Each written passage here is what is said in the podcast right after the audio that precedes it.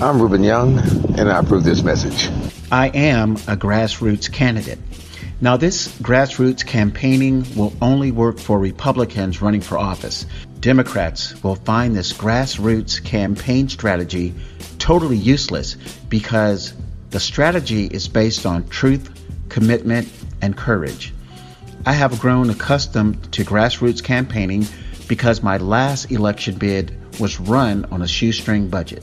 I want to thank the 278,088 Miami Dade County residents who voted for me in the 2020 County Clerk of the Courts election.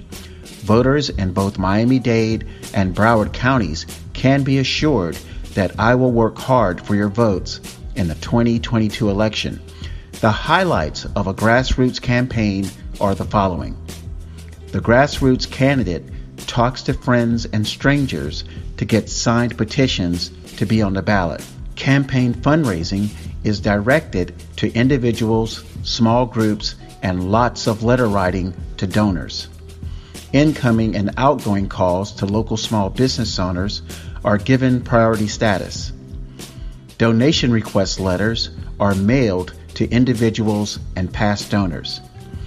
Candidates write blog articles and produce podcast episodes to communicate their platforms to the public. Candidates have easily recitable platform messages hardwired in their live presentations. Candidates create a following, their own body politic, to generate campaign buzz.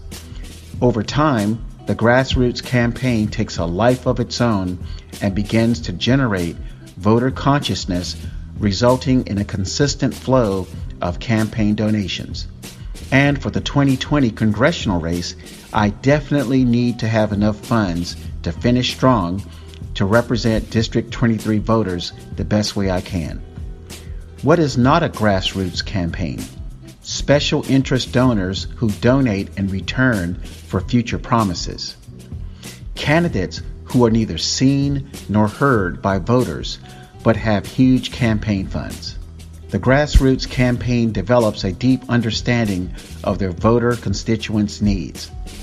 The grassroots candidate has his or her finger on the pulse of the community because he or she has identified the top issues impacting both Republican and Democrat voters.